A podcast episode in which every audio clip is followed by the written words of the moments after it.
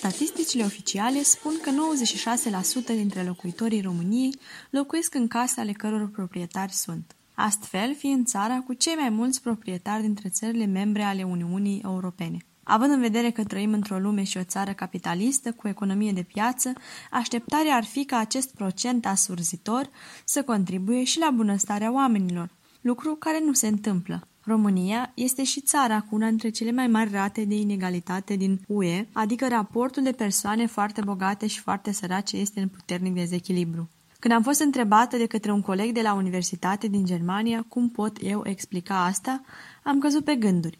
Dar apoi am venit și cu câteva posibile interpretări. Pe de o parte, există statisticile care spun că rata deprivărilor, adică a lipsurilor de locuire pe care le întâlnesc oamenii din România, este de 16,1%, iar conform aceluiași raport Eurostat din 2018, rata de supraaglomerare este de 46,3%, adică cazurile în care numărul de camere este mai mic decât numărul de persoane care locuiesc într-o gospodărie.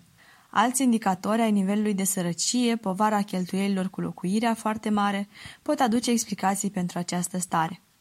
Pe de altă parte, mai există și dimensiunea pe care statisticile oficiale nu o surprind, și anume un număr considerabil de oameni locuiesc în chirie, fără a avea un contract de chirie. În România, legile cu privire la chiria spațiilor de locuit sunt aproape irelevante. Prin urmare, nu are sens și nici nu e rentabil financiar pentru toate părțile să insiste pentru a obține contracte de închiriere.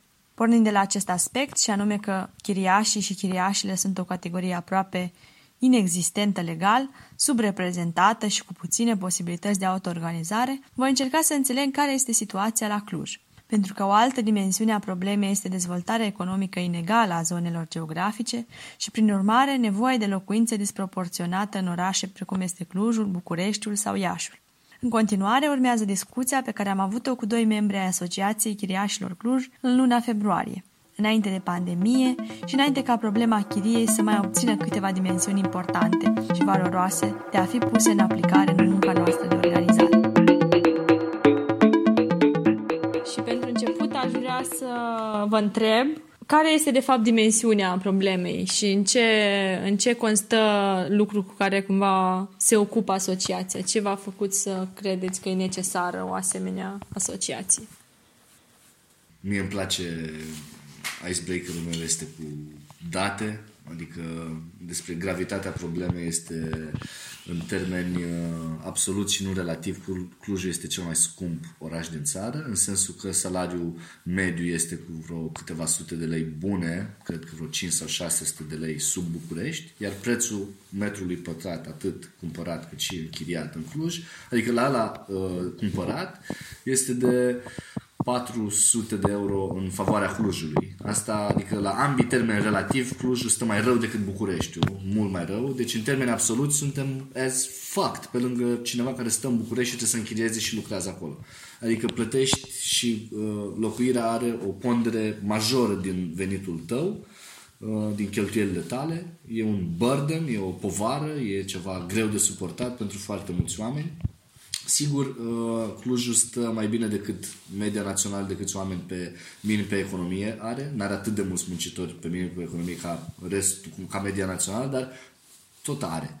Și multe din joburile fundamentale, dar cumva prost remunerate, fie că sunt Horeca, fie că sunt în salubritate, fie că sunt nu știu unde, sunt super importante pentru oraș, sunt super prost plătite și oamenii abia reușesc să trăiască în oraș.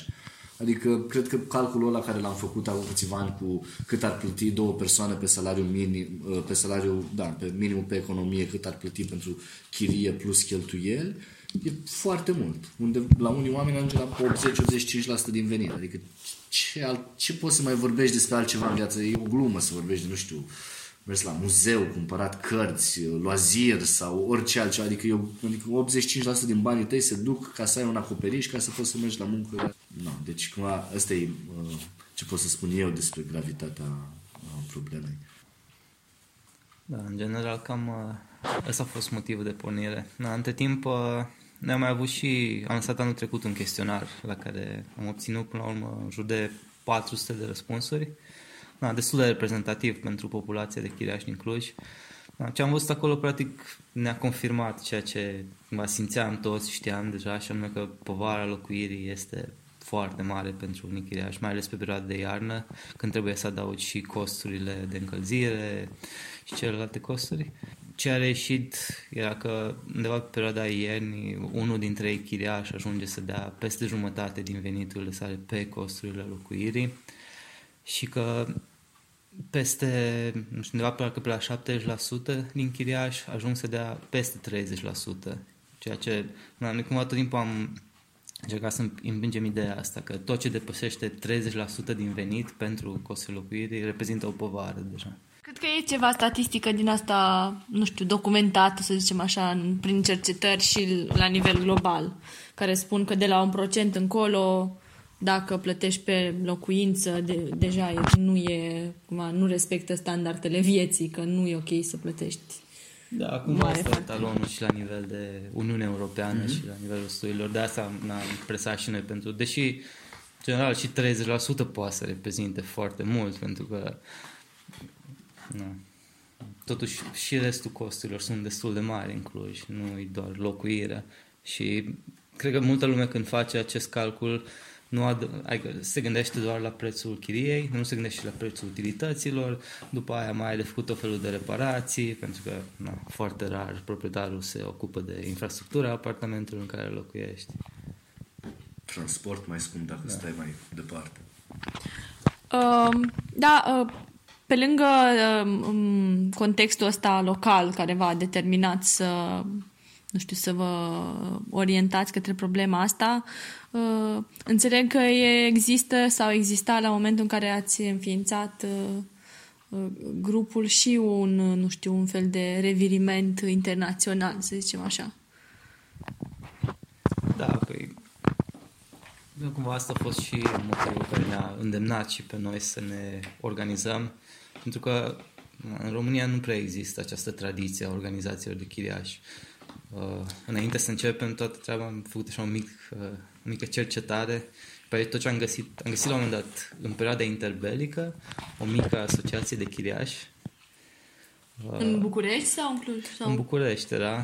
Și, dar era vorba, din ce țin minte, era vorba de o asociație de chiriași care erau chiriași în niște locuințe ale CFR-ului de atunci și a fost mai mult pentru chestii administrative întocmită. Da, da, uh, în perioada în care am început și noi să încercăm să ne organizăm, se vedea deja și la nivel european și chiar, de fapt, internațional, că și în Statele Unite o problemă tot mai mare, că începe să ia avânt iar această mișcare după ce, în perioada crizei economice, na, costurile locuirii au scăzut, dar odată cu revenirea economiei noastre dragi, uh, au început să crească și prețurile pentru toți.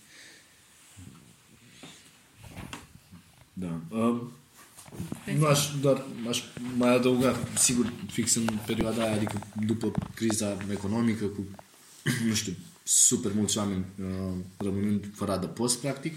Uh, fix în perioada apăreau și articole în care era mai ieftin, era foarte amuzant că era mai ieftin decât să trăiești în Londra și să muncești în Londra, e mai ieftin să trăiești în Barcelona și în fiecare zi să zbori cu avionul, da, în Londra ca să muncești că e mai ieftin, deci therefore mai ok din punct de vedere financiar să faci chestia asta decât realmente să plătești banii unei chirii în, în Londra.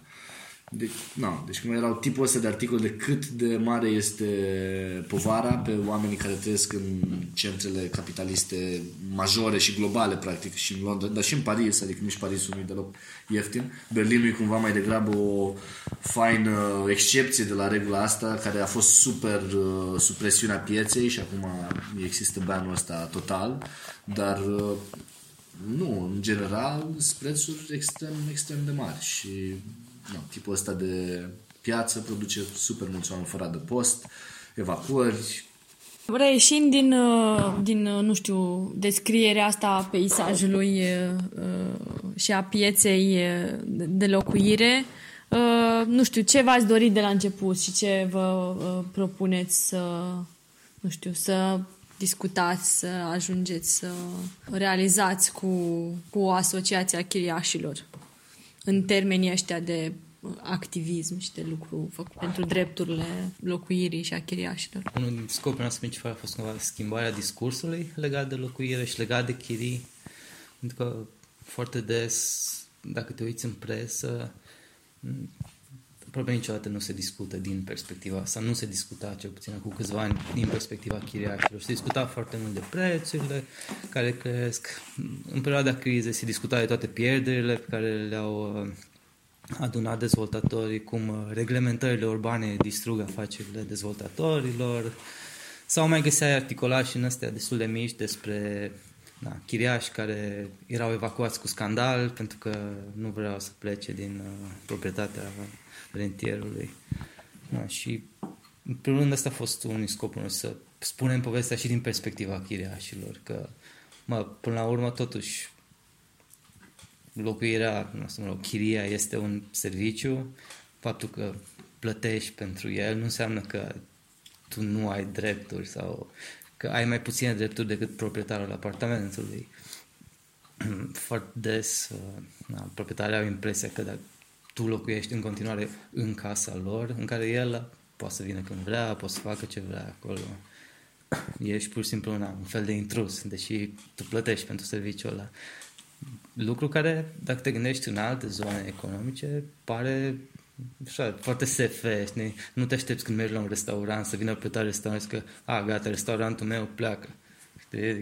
Da, și pe de altă parte, am cumva și să demistificăm tot discursul ăsta legat de piață, pentru că de multe ori, mai ales când se discută despre reglementarea chiriei, uh, una dintre obiecții e că a, păi asta e o măsură populistă, că vai, distrugem economia, că o să cadă în aibii tot sistemul dacă chiria este reglementată. Cum poți să reglementezi ceva? Că s-a văzut în uh, 60 de ani de comunism cât de, cum nu a funcționat acesta. Și da, e și niște discuțiile care le-am avut de-a lungul timpului cu oamenii, mi se că e foarte înrădăcinat genul ăsta de discurs, inclusiv în rândul oamenilor care sunt foarte afectați de asta. Adică am întâlnit genul ăsta de discurs la oameni care se aflau efectiv în pragul evacuării. Și, na, e foarte... Simțeau în continuare că nu au niciun drept la, la locuire și la ce înseamnă... Da, știu. Că, în general, Personal nu place foarte mult discursul al drepturilor, că discurs de chestii foarte abstracte aici. Adică, până la urmă, ok, și în Declarația Universală a Drepturilor Omului există dreptul la locuire. Dar ce înseamnă în practică asta? Nu înseamnă nimic, pentru că nimeni nu-l aplică. Cred că ce e important felul în care încadrezi discuția e că na, există două grupuri cu interese care se bat cap în cap și anume oamenii care au nevoie de locuire și oamenii care oferă locuire. Da. Noi ca și oameni care avem nevoie de locuire, interesul nostru este să plătim cât mai puțin pentru ea, sau măcar să nu ne dăm jumătate în salar pentru chirie. Interesul lor e să facă cât mai mulți bani. Da. Ma fiecare se joacă cu puterea cum poate. Nu e nimic moral aici. Pe de-o parte simt că schimbarea asta a discursului s-a produs destul de mult, ceea ce într-un fel e super. Într-un fel discursul chiar s-a schimbat. E din ce în ce mai acceptabil să spui că locuirea este o povară. Heck! Banca Mondială împreună, împreună cu Primăria Cluj fac un program de affordable housing. Uh, primarul Emil Boc spune că vrea un oraș pentru locuit, nu pentru profit, da? Bun, de, sigur, nu? Dar chestiile astea sunt preluate și repetate la un, adică discursul s-a schimbat. Întrebarea este, sub discurs este realitate sau e mai degrabă discurs schimbat cu business as usual în care de fapt Asta e întrebarea. Deci cumva e fain că s-a schimbat discursul, dar acum cred că este nevoie ca mișcarea asta sau ideea asta să atragă și implicare mai pe bune și mai reală, dincolo de schimbarea discursului, pentru că realitatea, de fapt, din spatele discursului nu e cea a discursului. Adică nu este realmente că situația locuirii se îmbunătățește în Cluj-Napoca.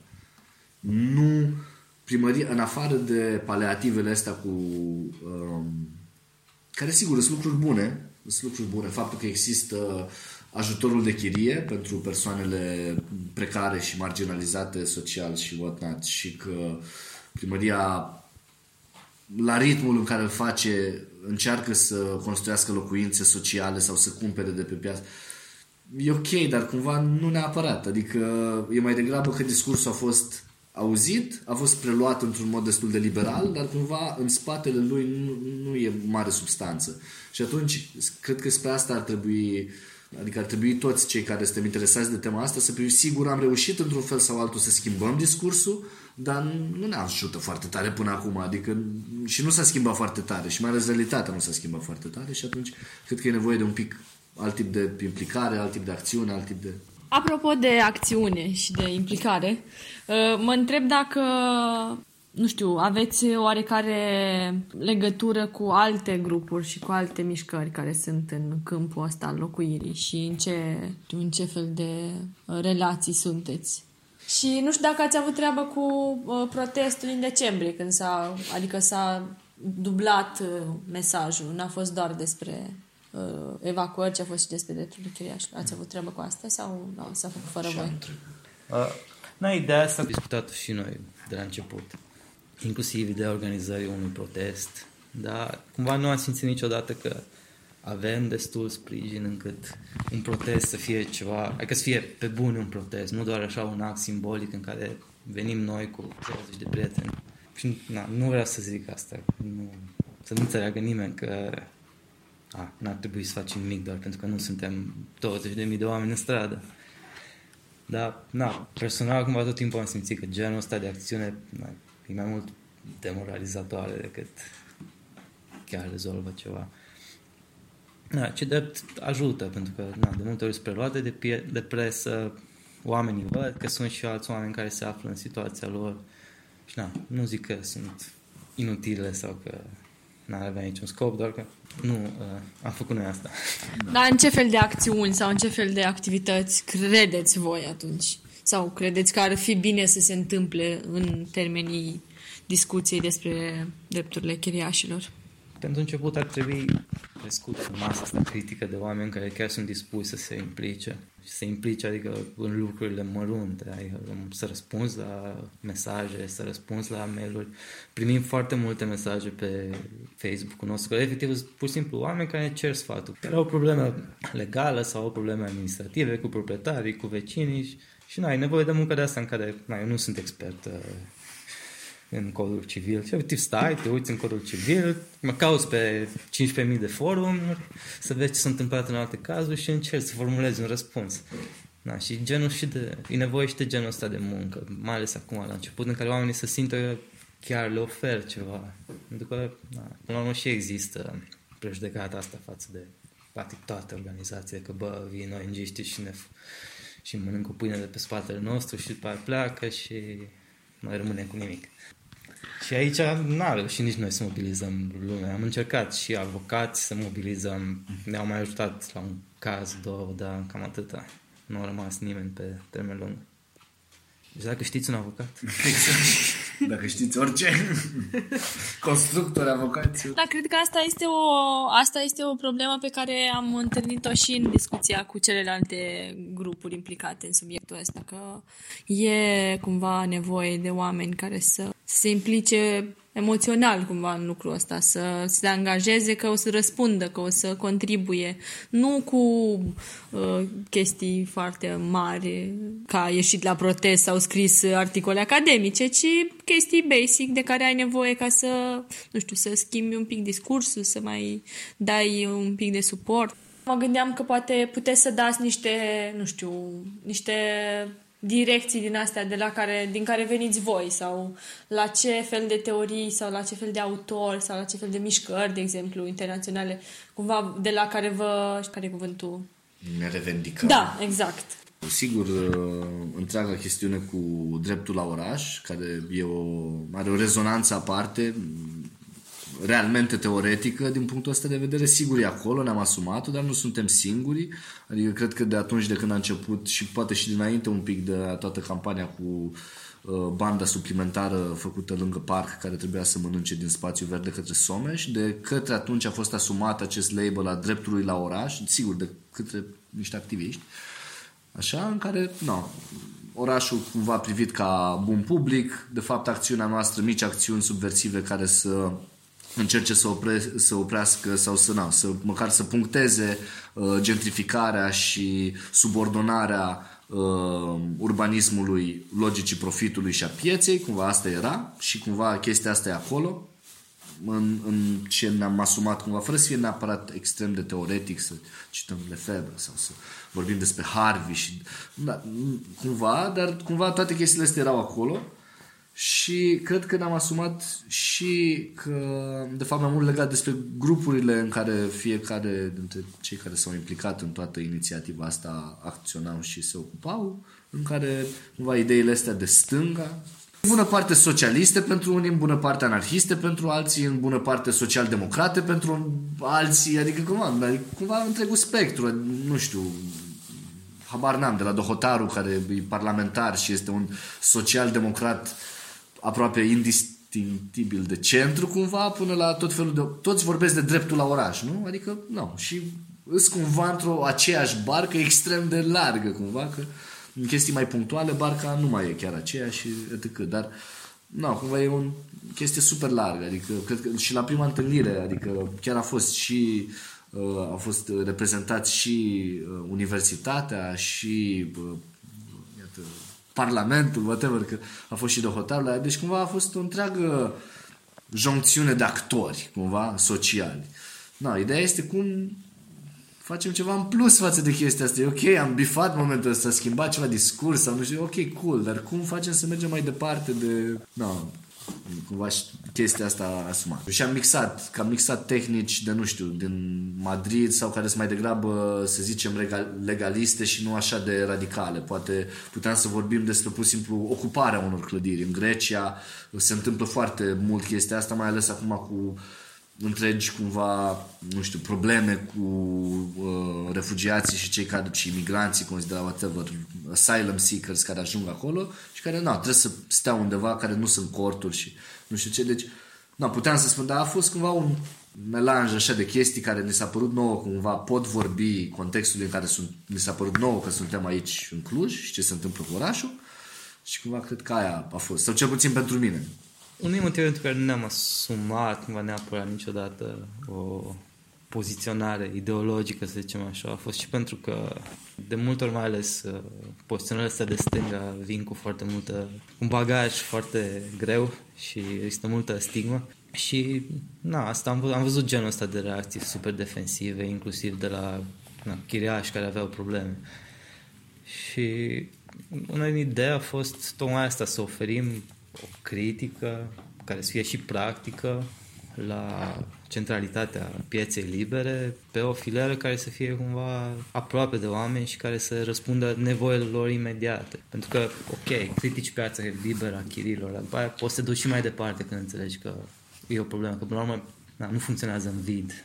Chirile nu sunt mari pentru că sunt doar câțiva agenții imobiliari care vor să facă niște bani în plus. Da tot sistemul gândit în așa fel încât să se extragă cât mai mult profit din orice. Și da, asta a fost de la început una din mize, dar am încercat să nu fim foarte direcți cu chestia asta. Într-un fel a funcționat, adică a funcționat pentru că sunt destul de convins că porneam cu, cu un discurs mai radical, nu ar mai fi chemat nimeni la televiziunile locale sau la știrile locale și am fi rămas doar în bula noastră de 10 oameni am încercat timpul să ducem un pic mai departe de fiecare dată discursul și să fim totuși critici și la adresa autorităților locale și la adresa programului politic local. Cam asta a fost miza noastră. Și mi se pare că e o, e o chestie pe care ți-o asumi și trebuie să trăiești cu ea. Da, bine, dar asta e o problemă în general, cred, cu toată mă rog, stânga asta micuță, mm. e foarte greu să iasă din... Și noi am rămas la nivelul ăsta de, ok, de critică a puterii. Mm-hmm. N-a reușit să, să duce mai departe, dar na, nu știu ce ar însemna dacă pe viitor cineva ar candida, de exemplu, la primăria locală cu revendicările astea. Cu o platformă, deci.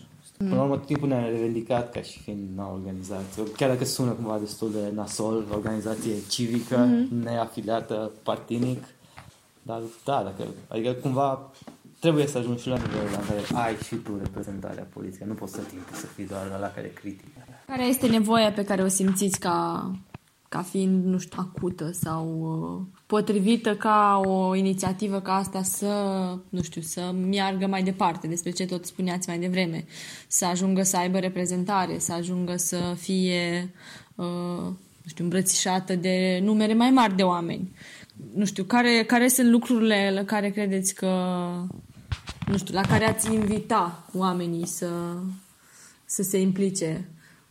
Ai presiune socială și după aia presiunea asta socială, dacă e destul de puternică și prinde ajuns de mult, presupune după aia niște schimbări politice.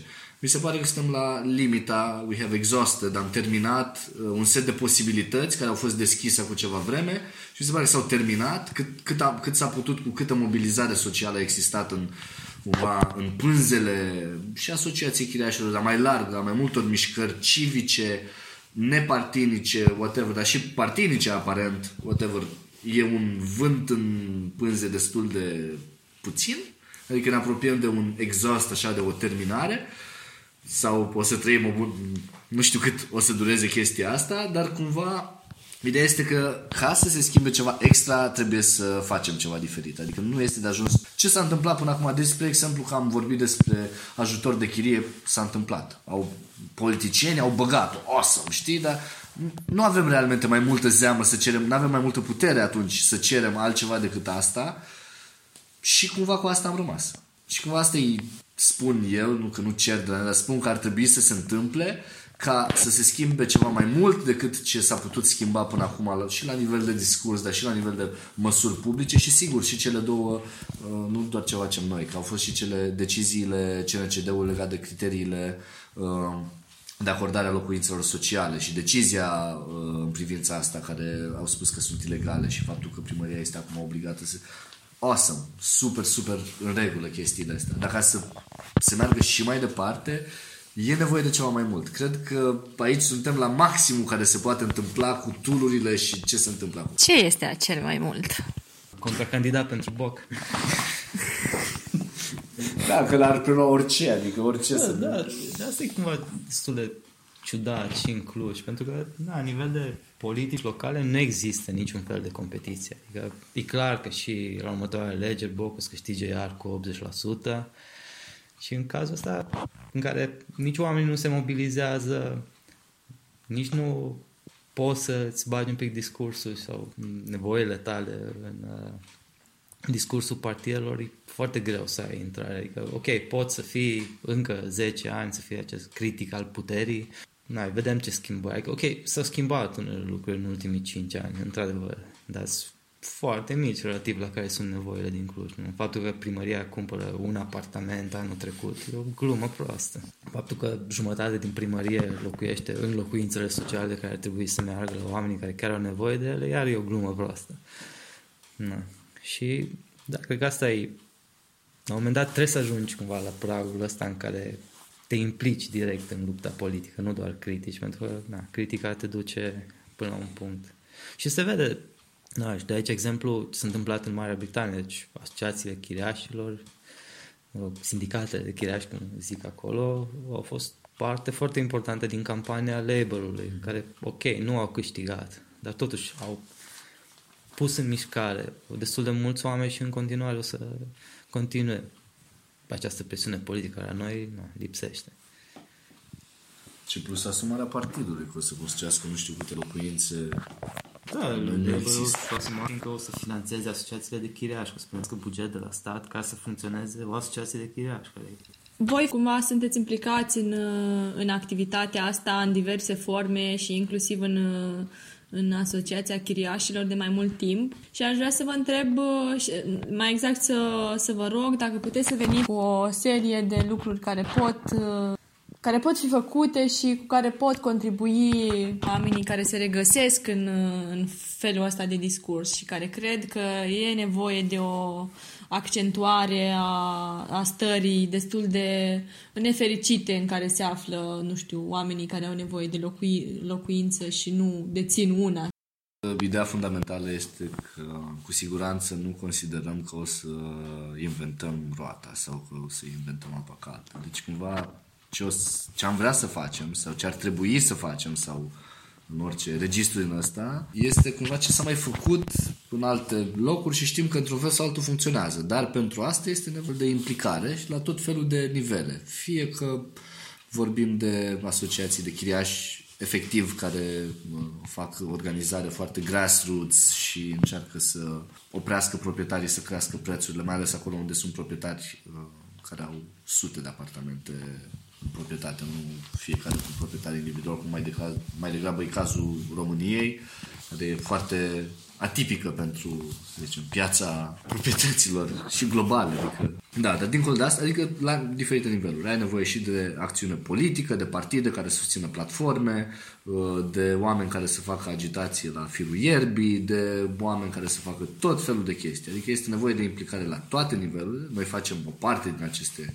niveluri, dar ce ar trebui să se întâmple este implicarea asta la cât mai multe din ele. Adică, na, noi facem un tip de acțiune și am vrea să facem marșuri, să punem presiune pe autoritățile locale, să se schimbe legislația locală și putem face până la un punct. E treaba altcuiva să împingă legislația locală, chiar să o propună, să o ducă la îndeplinire, etc. etc. Na, vedem multe roluri pentru ce ar trebui să se întâmple și cum ar arăta acțiune în sensul schimbării la care ne gândim, dar e nevoie de implicare masivă cumva la toate da, e nevoie de oameni care să pună un afiș cu asociația chirașilor în scara blocului în care locuiesc. Da, e nevoie de oameni care atunci când vorbesc cu alți chiriași despre problemele lor să le zică nu doar că da, te înțeleg și eu trec prin asta, ci că bă, hai să facem ceva. Da, și na, e nevoie și totuși și de oameni care sunt specializați la nivelul ăsta de ce înseamnă politici administrative, ce înseamnă codul civil. Pentru că, până la urmă, na, victoriile mici pe care le putem obține acum cu capacitățile noastre, cam astea sunt. De faptul că ajuți un chiriaș să se recupereze garanția furată de proprietari, că ajuți un chiriaș să nu fie dat afară cu două luni înainte de terminarea contractului și până la urmă și genul ăsta. Adică dacă nu obții chiar nimic, nu o să mobilizezi nimeni pentru cauza aia, pentru că totul pare fără nicio perspectivă. Și da, trebuie să construiești pe ceva. De această dată am stat de vorbă cu... Alex, Asociația Chiriașilor Cluj. Vlad, sunt chiriaș în Cluj de peste 10 ani și membru al Asociației Chiriașilor din Cluj. A fost o discuție plăcută și am râs povestind despre cât de accesibil este Clujul chiriașilor și despre cine putem imagina să întreprindem noi pentru a schimba starea lucrurilor. Deși înregistrată într-o bucătărie cam rece, discuția asta sper să ne aducă energie și inspirație pentru a mai clădi o cărămidă la mișcarea pentru locuire. Clujul este marcat de oamenii care stau cu chirie, iar dreptul la locuire decentă a acestora trebuie cerut mai insistent și mai organizat. În alte orașe problemele sunt similare. Poate cineva dintre cei care ascultă acum podcastul simte nevoia unui pas, a unei acțiuni. Haideți să ne punem eforturile la oaltă să nu lăsăm piața să rezolve. Piața liberă nu va rezolva niciodată nimic pentru noi, mai ales criza locuirii, pentru că e mereu preocupată cu propria salvare și cu propriile practici de exploatare a timpului nostru, luându-ne liniștea și banii. Madden și Marcuse propun câteva direcții potențiale de revendicat în vederea unor cerințe transformatoare pentru dreptul la locuire. Să le dau citire acestor direcții propuse de ei și poate că ne putem regăsi în acțiunile inspirate de acestea. Prima ar fi decomodificarea și definancializarea sistemului de locuire, adică scoaterea lor din circuitul acesta de obținere de profit. A doua propunere este extinderea, apărarea și îmbunătățirea sistemului de locuințe publice. Al treilea este privilegierea celor care locuiesc casele. Patrulea este încurajarea câtor mai multe forme de locuire alternativă cincilea, democratizarea administrării locuințelor și implicarea oamenilor care le locuiesc în administrarea propriu-zisă. Urmează extinderea luptelor pentru locuire prin alăturarea mai multor mișcări și solidarizarea și activismul intersecțional, apoi democratizarea politicilor de locuire, și aici este inclusă toată, sunt incluse toate discuțiile despre planificare pe care le poartă experții, arhitecți, urbaniști și uneori politicieni despre care oamenii nu pot să înțeleagă suficiente lucruri ca să se poată implica. Și nu în ultimul rând, internaționalizarea mișcărilor pentru locuire, pentru că știm bine solidaritatea internațională și activitățile colegilor noștri din alte țări sunt și pot fi extrem de inspirante. Fiecare dintre aceste revendicări merită incluse în acțiunile noastre activiste. Uneori forța unor schimbări începe cu pași foarte mici, cum ați văzut și de la invitații de astăzi.